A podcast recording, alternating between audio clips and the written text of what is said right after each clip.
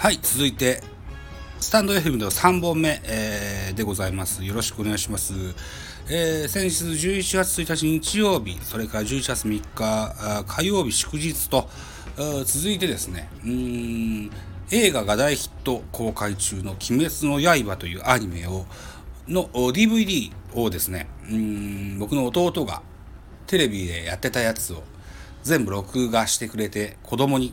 くれたんですけどもそれをねあの1からずっと流し1話目からずっと流してね見ておる次第でございます。現在第21話までね見てるんですけれども、うん、あのなかなかこう子供さんに人気が出るのは分かるなというようなお話あるいは絵ですとかね、えーだというふうに感心しながら見てたところなんですけれども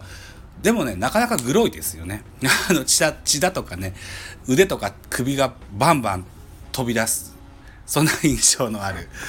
あ飛び出すじゃない。飛んでいく。そんな印象のあるねアニメになってます。ああいうグロいやつがなかなかお子さんでも見れるわけですね。と思ってます。でですね「鬼滅の刃」の話がしたくて喋り出したんじゃなくてですね僕のおすすめの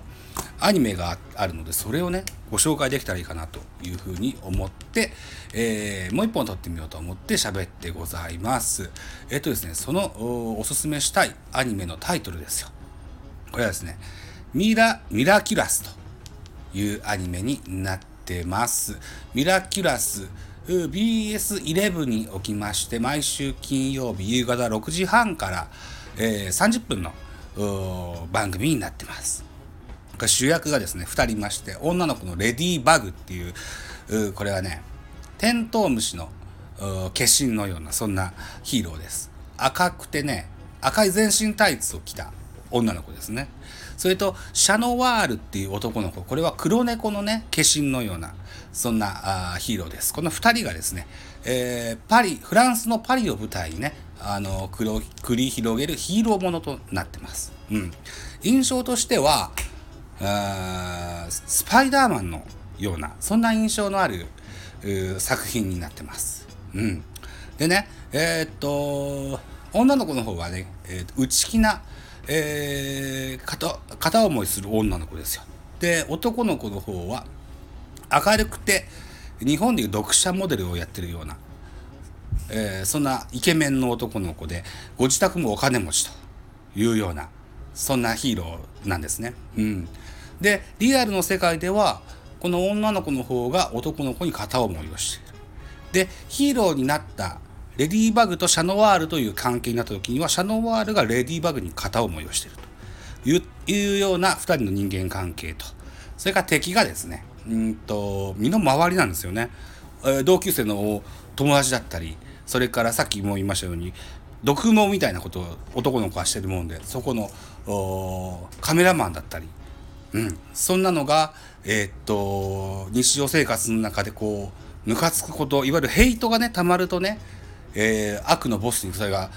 見つかって、えー何かしらこう心の隙間に、えー入り込まれてね、えーヴィランにされてしまうと。で、えー街に、混乱とパニックを引き起こしてしまうというような話になってます。でこのレディーバグとシャノワールが上手にこうあ一見を収めるといったような、えー子供向けのアニメになってます。うん、そうえっ、とねあディズニー配給ですよ。うん、でこれがねうまいこと当たるとえースパイダーマンやバットマンのような、えー後世に名を残す作品になるのではないかなというふうに思ってますがさて今後どうなるでしょうかということで今後もミラキュラスあの44歳のおじさんではありますが 楽しんで見ていこうと思ってますという今日のコラムでございます。ありがとうございました。